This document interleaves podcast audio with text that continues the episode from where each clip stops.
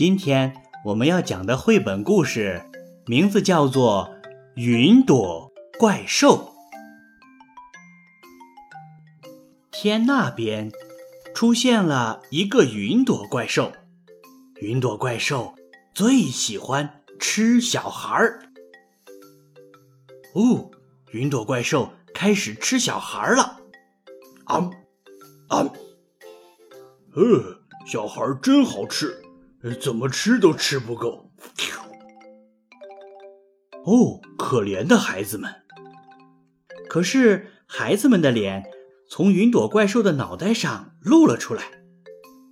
哇，不得了！我们在天上飞呀！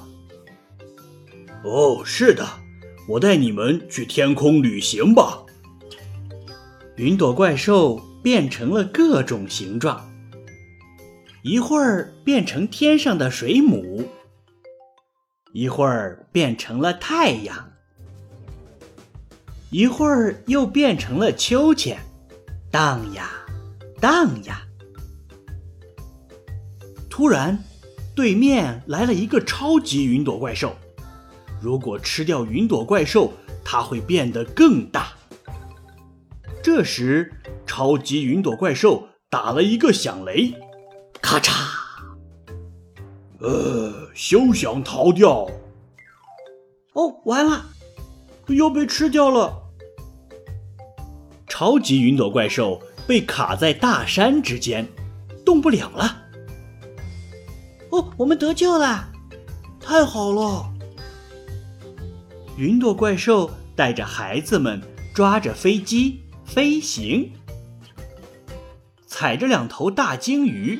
在水上滑行，云朵怪兽带孩子们降落在了南方的海岛上。